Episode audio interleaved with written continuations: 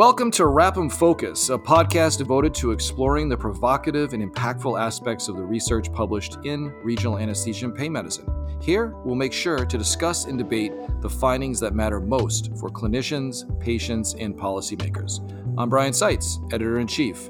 I am an anesthesiologist and professor at Dartmouth Hitchcock Medical Center. At RAPM, we believe well done pain medicine improves health and well being. I'll work to keep the discussion relevant and factual. Thanks for joining us. Let's get started. What I love about perioperative medicine is that physicians are constantly innovating, studying, and trying to challenge the status quo. This is especially true in acute pain management, as evidenced by the plethora of new regional anesthesia techniques and enhanced recovery programs.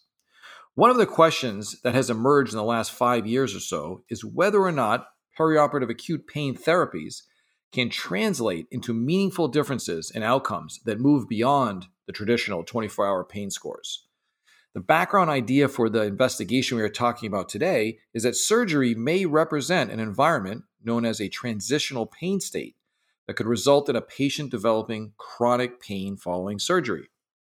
Furthermore, the idea that specific medical interventions instituted by anesthesiologists may thwart or abort this process is extremely exciting, given that the development of chronic pain is likely a one way trip to a very, very bad place. Chronic pain is a huge public health issue, given the human and economic impact. Today, we're joined by Dr. John Kramer. Dr. John Kramer is an associate professor in the Faculty of Medicine, Department of Anesthesiology, Pharmacology, and Therapeutics and principal investigator at ICORD at the University of British Columbia in Vancouver, Canada. His lab is focused on improving outcomes for individuals with spinal cord injury and neuropathic pain. A basic stream of research is addressing the role of CNS anatomy and function in determining sensitivity to pain. So, John, thank you so much for joining us. Thanks, Brian. My pleasure. Recently, John was the senior author for a very interesting systematic review John, you explicitly state that in order to inform the design and reporting of future studies, the purpose of your review was to examine the quality of the current published meta analyses. RAPM was very excited to support your work, especially this niche angle of assessing quality. The reality is that systematic reviews and meta analyses are the main drivers of policy, evidence based guidelines, and funding decisions. The problem is that many of them are fraught with errors, and the amount of resources needed to peer review them are massive. We really do struggle with this at RAPM. Few people truly have the skills to assess the statistical methodologies that are growing more complex each year. For instance, trial sequential analysis, network meta analysis, and meta regression. So, to start things off, John, can you tell us a little bit about the background story of why your group came up with the idea to examine the topic? You must have suspected that there were problems with the literature. Yeah, so I mean, we really really got into this. Um, it relates to my spinal cord injury background. So, spinal cord injury, you know, is this defined, very uh, rapid onset condition, um, and in the months that uh, follow the the injury of the development of chronic neuropathic pain. And like you said, I mean, this is something that we think doesn't go away once it uh, once it starts. So you're left managing it pretty much for a lifetime. Uh, and we've been interested in really that period early um, post injury if there's an opportunity to prevent uh, chronic pain. And so spinal cord injury is a, a, bit of a unique condition that way. And the, really the, the most obvious comparison is something like chronic uh, post surgical pain, where again, you have a very defined onset. And in, in the case of chronic post surgical pain, I mean, you have some advantage in that you can actually test the person at baseline before. So you know about the characteristics of the individual before the event happens. Uh, obviously, we don't have that option in spinal cord injury. You don't know when these events are going to happen and, and, so on. So you can't quite do that. But you do have a, a, let's say, a window of opportunity where you might be able to intervene uh, before the neuropathic pain has developed and, and, and ultimately prevent it. So with that kind of in, in the background, when really tried to survey the literature. Um, and we, we started, I asked a student, um, the, uh, the first author uh, of this uh, particular paper, Rachel McGregor, to, to look at the, uh, the systematic reviews and meta analyses that already exist in this area. I knew several that existed, and you know the idea was okay. Well, let's find a consistent answer there, and and if we find a consistent answer there, then you know if the idea that you can prevent it, uh, prevent the, the onset of chronic pain in post surgical uh, uh, post-surgical fields, well, you know, maybe we could do it in spinal cord injury. Um, and we were specifically, I should say, focused with, you know, pregabalin, gabapentin, some of the uh, neuropathic pain meds, um, which have been used uh, uh, quite a number of times in, for chronic post-surgical pain.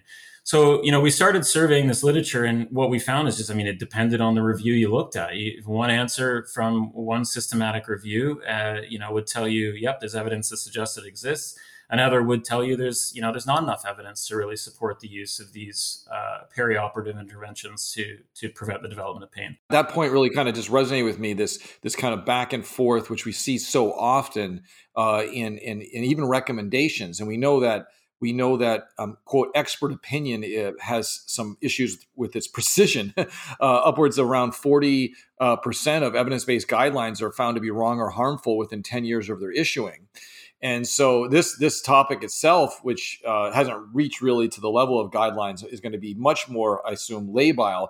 Did that? I mean, like just on face value, like how like that must make you as a someone interested in this area really a little bit concerned. Well, that yeah, exactly because it was like you know the, the idea was okay if I can't go to the literature and sift through this and find an answer, what is your you know the the clinician is turning to the literature to try to inform their practice. Which one are they going to read and which one are they going to believe? Um, and you know what's the kind of quote unquote the best the the best of all of these analyses?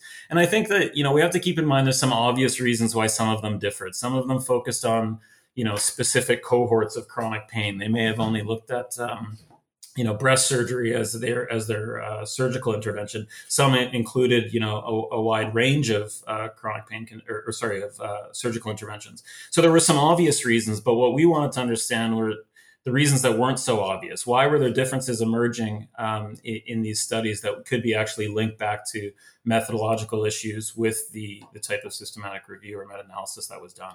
we're definitely going to get get get into that because that's going to be really important for our readers to get a sense of.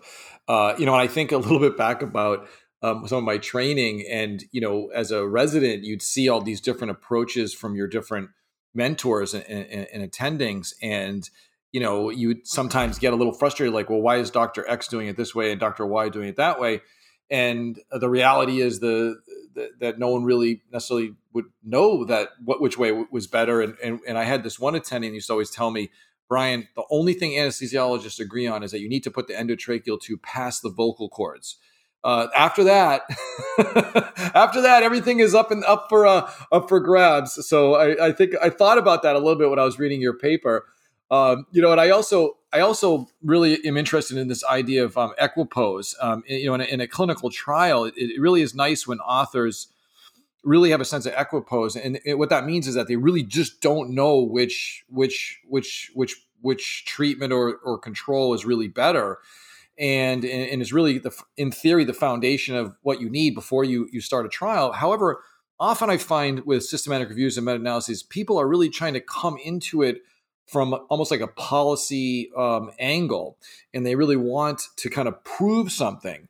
Um, and so, so, so, just as like a background, do you think that researchers in general have a sense of equipoise around this topic, uh, in particular about whether or not anesthesiologists can actually influence this process? The reason why I say that is because it's incredibly alluring to think that we would have the ability to uh, influence this incredibly complex and and and and, and, problematic uh, transitional state. And you know, I have my doubts, you know, that mechanistically that's possible, but I'm just kind of curious to get your thoughts on that. Yeah, I, th- I think there's a lot of play here, um, and a lot of um, issues to consider. One, you know, the it relates a little bit to publication bias. So, uh, and my thought there is, you know, publishing in a meta-analysis world of an of a null result when the fundamental trials that underlie that result are problematic. And I say that because many of the trials that make up these systematic reviews and meta-analyses in the chronic post-surgical pain, they're not focused on chronic post-surgical pain. They're often focused on acute post-surgical pain. So can we do something perioperatively that, you know, 24 hours to 72 hours post-surgery, you know, there's there's some reduction in pain meds and pain severity and that kind of thing.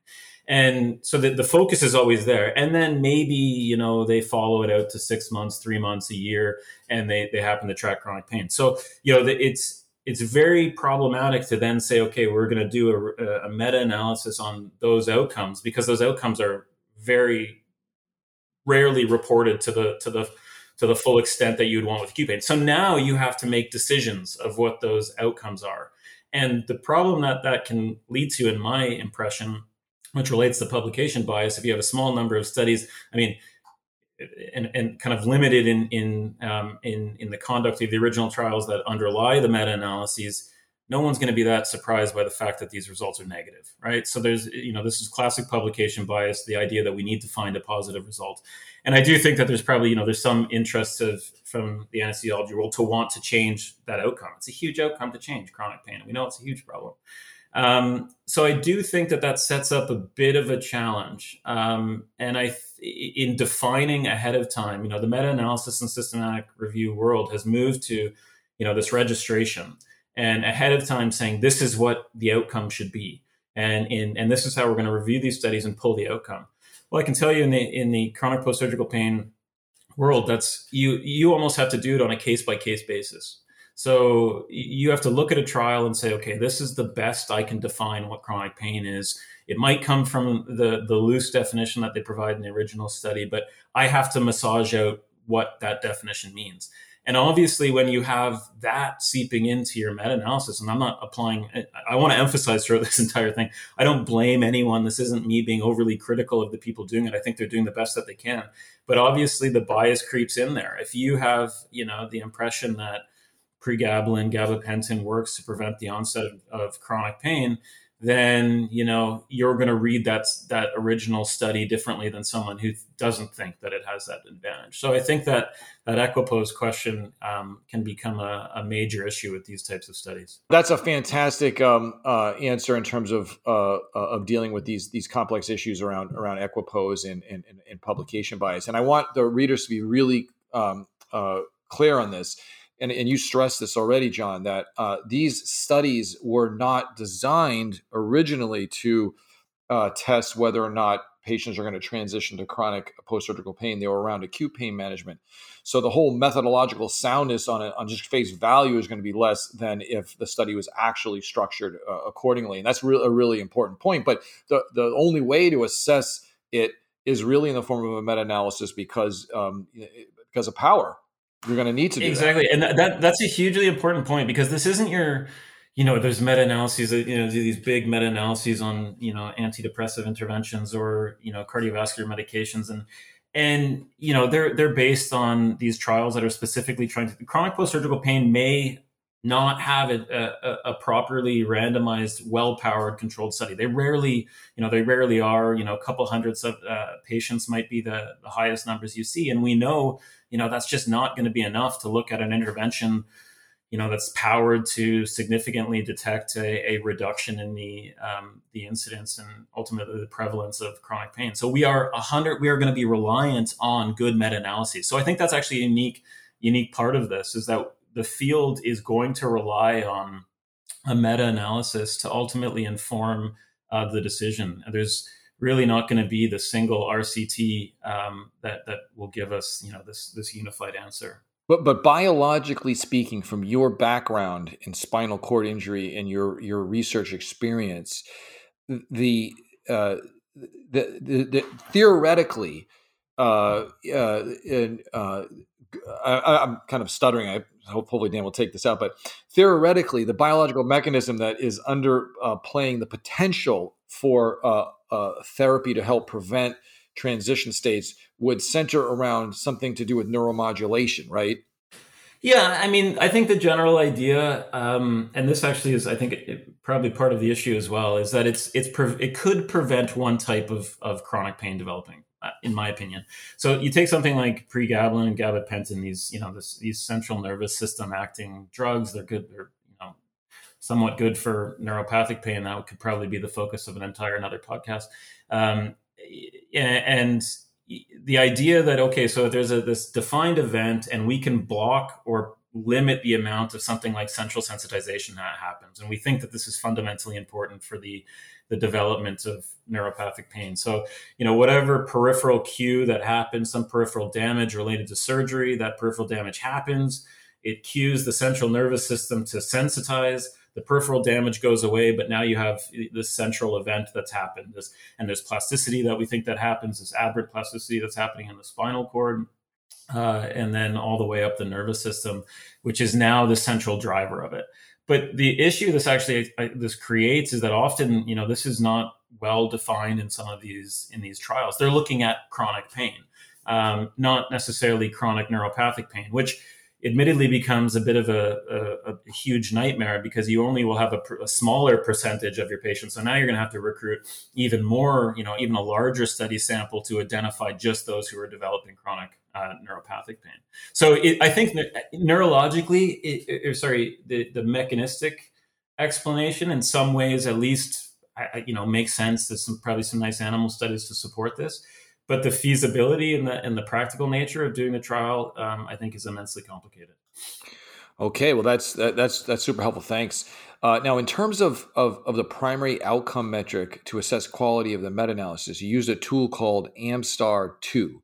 Can you summarize for the readers and listeners how this works yeah, I mean, so it's a really nice checklist. I mean, this AMSTAR two, um, you know, developed by some r- the real leaders, I think, in this systematic review and meta-analysis world, um, re- and really addressing generally, I think, the problem of the emergence of the systematic review and meta-analysis.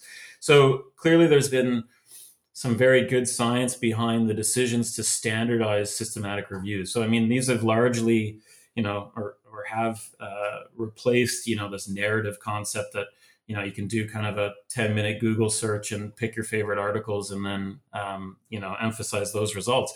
Um, and and there's been a, a quite of an, an, investment in the infrastructure around systematic reviews and meta-analysis. And then of course in, in doing that we need ways when you know people are producing large amounts of systematic reviews and meta-analysis to ultimately evaluate their criteria. So you know i actually i actually think you know the using the tool itself they have made it I, to their credit, I think they've made it relatively straightforward. I don't think that one needs to go in and be a you know a, a leader in systematic reviews and meta analyses. I would hesitate to call myself that, but the uh, that, that you know with some basic understanding of the concepts that they're trying to address, that anyone can integrate these tools into their evaluation. Are they time consuming? Yes. So would your average person have the you know the time to sit down uh, your a clinician who wants to do this? No, um, but I, I, actually think they're they're generally kind of um, uh, very accessible to the uh, to the you know the, the lay science person. And, and and I should say that they're they're evaluating like the you know the basic features of the um, of systematic re- reviews and meta-analysis like you know is there a clear pico statement? So you know this participants intervention control outcome the basics of you know how people are supposed to design systematic reviews and meta-analysis. And you know these are things that any you know someone with an undergraduate science background should be able to read a, a scientific article and say okay yep here's their participant here's their uh, their intervention the outcome and these are all clearly stated um, ahead of time. So they're actually I, I find quite straightforward to use all right, fantastic. Um, now, it looks like you ended up with 17 published studies that conducted 58 meta analyses addressing the effect of systemic non opioid pharmacologic interventions for the development of chronic post surgical pain. Can you summarize the key findings for the listeners? Sure. Yeah. So, uh, first, I'll say that I was a bit surprised that we found so many. Um, it, you know, that's there's not that many um, uh, chronic post-surgical pain studies, but uh, I think the reason you see, and I alluded to this earlier, you see so many of these systematic reviews, meta-analyses, is that um, they're parsed out in a number of different ways. So one of the last ones that was done, I think published in Anesthesia recently, um, was uh, somewhat comprehensive and that included everything and then had planned sub analyses. Uh, so I think they were trying to be the most comprehensive um, uh, of the of the meta analyses. Others have decided, okay, we want to focus specifically on uh, on uh, surgery, like breast surgery, for example, was a common one. Um, so it, I, I, was a bit surprised that there were so many to the for the number of clinical trials, but um, that being said, uh, you know, then we, we, really were focused more on the quality of each of them, and I think, you know, maybe the number doesn't really tell the story because a you know a system a meta-analysis systematic review i mean you don't necessarily need um, you know hundreds of these studies um, if you do you know what your intended purpose is well. Um, and some of them I, I, think were just either missing a few key components. That's probably what we found most often. So they would miss one or two of the uh, of the AMSTAR checklist kind of must haves um, and some of those must haves related to registration, for example. Um, so, uh, registration, trying to remember them all registration, um, you know, considering um, publication bias and, and, anal- analyzing publication bias. Um, uh, related to identifying studies that weren't included, some of these key aspects um, that that should be uh, identified up front. And I will say some of the, you know, some of these they date back to 2012 um, 2010. Um, and some of these uh, systematic reviews were right at the cusp of when these guidelines were starting, to be developed. So around 2012, you have some of the original guidelines for systematic reviews, um, meta-analyses coming out, and you know the, then people are getting on board. So some of them are, are, you know, about the time of integrating, and they may not have included some of those key concepts that later became important.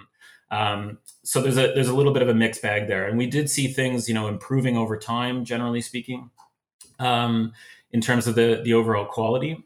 Um, specific quality uh, issues were were really related to the registration. Um, so registration is a, a bit of a new, interesting phenomenon. So Prospero, I think you guys, you know, you, you probably have a requirement for registration, um, and as well as as I, I think I alluded to the um, identifying studies that weren't included. And this is kind of an interesting one, I have to say. So, I mean, everyone spends a lot of time identifying the trials that were included. That obviously becomes the focus of the meta analysis systematic review.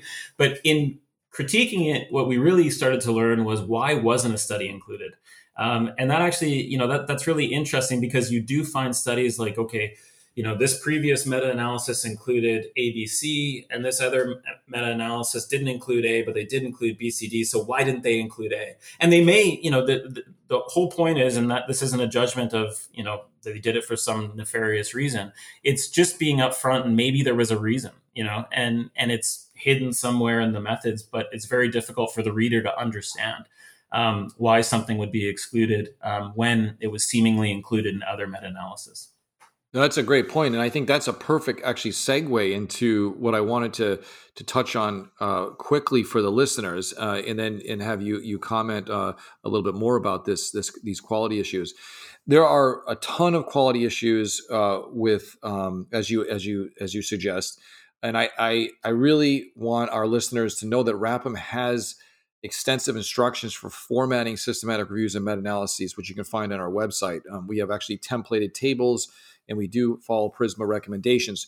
We don't right currently require um, uh, uh, the, the, registration. That's kind of a moving target, uh, but but it's probably an area that we're trending uh, towards. And the most important thing, obviously, is to to, to follow a, a, sound methodological approach.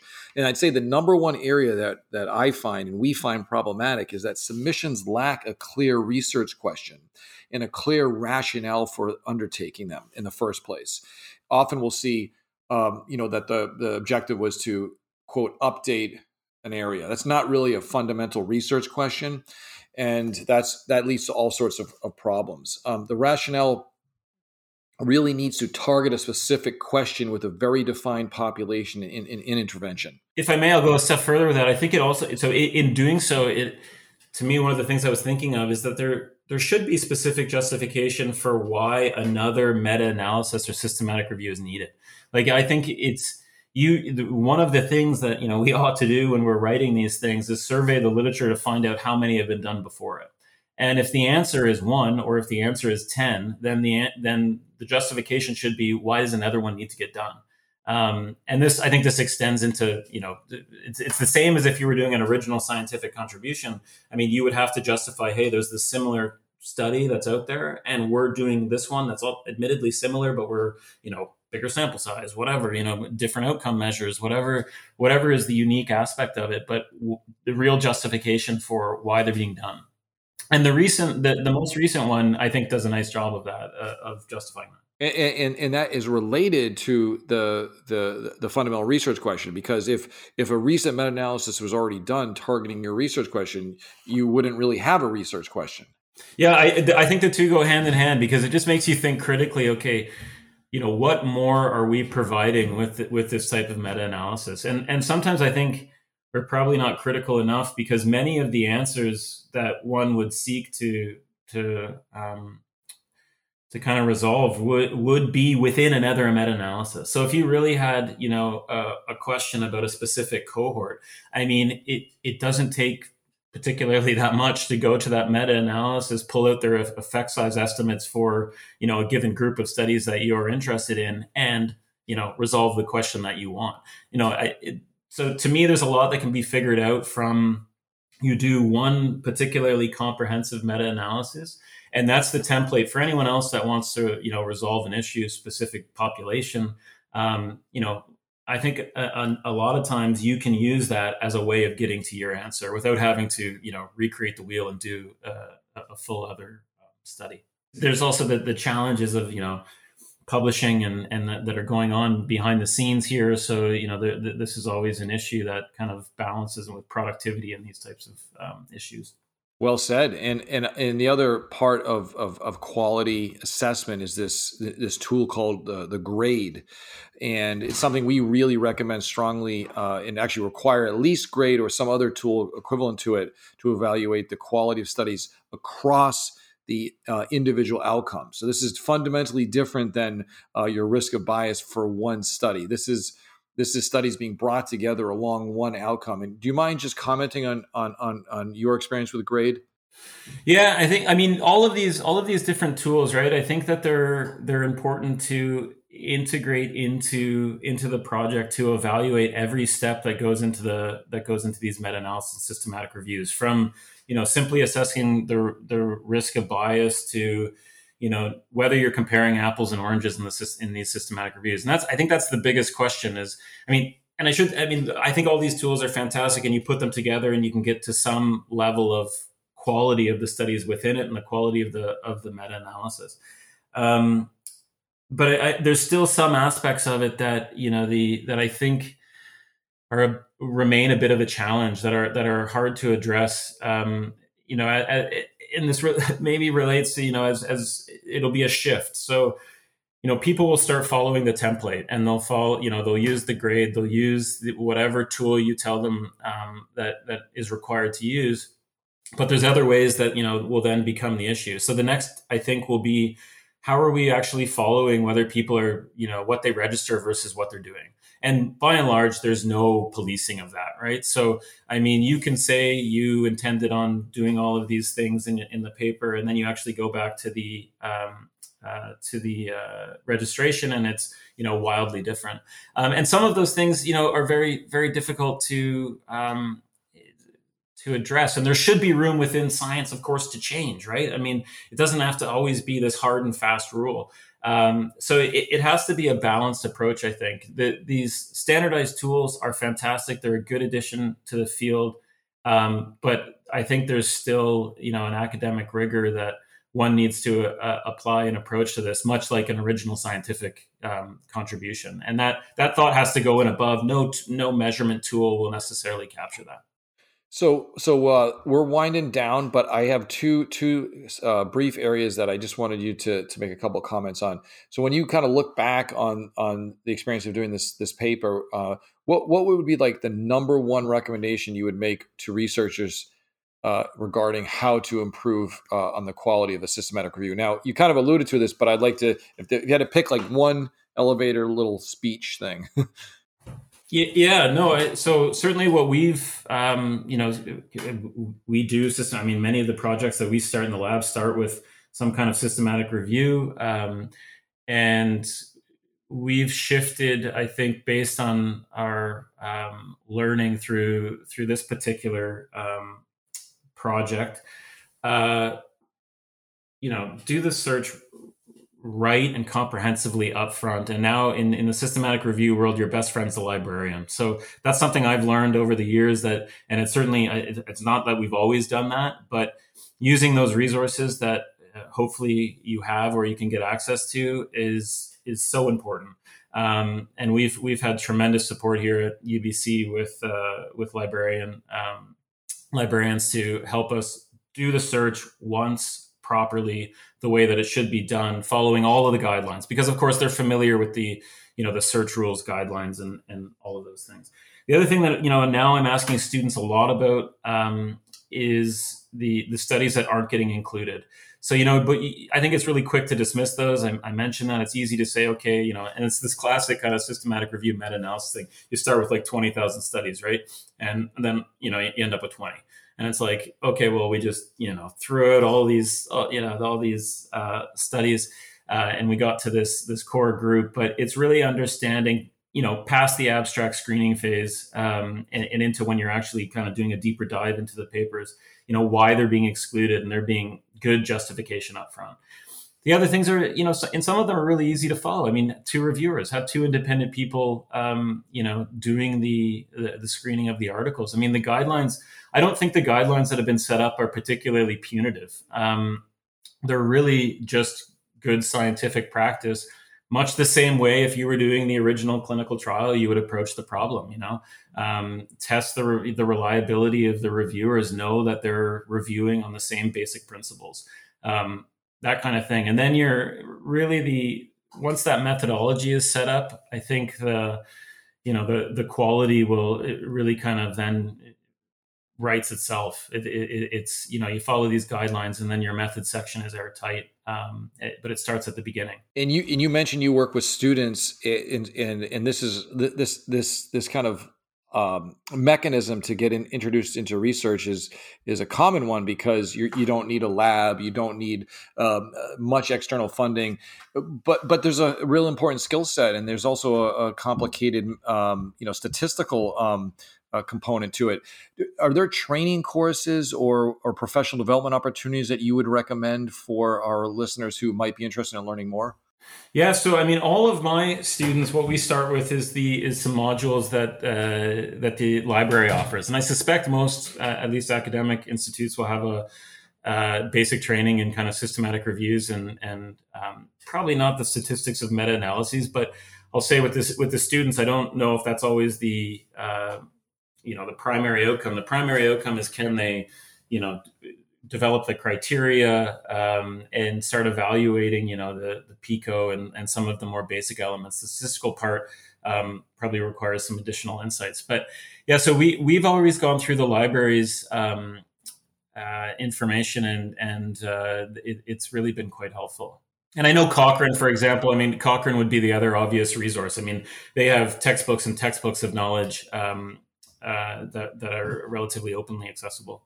Yeah, and I think they have a lot of free uh, um, uh, uh, material that's online as well. They do for sure. Yeah, and, and they, they, I mean, they're certainly you know they'll dive into the yeah the more complex topics, evaluating you know the uh, publication bias and, and doing some of these um, meta regression techniques that are really interesting. So, John, thanks so much for uh, joining us, and, and and of course, thanks to everyone out there who has listened in. Uh, we look forward to having you join us next time. Thank you for listening to the RAPM Focus podcast. Original music and production are done by Dan Langa. More information can be found at www.danlanga.com. We hope you'll join us in the future for more discussions with authors published in the RAPM Journal, and you can visit us at www.rapm.org.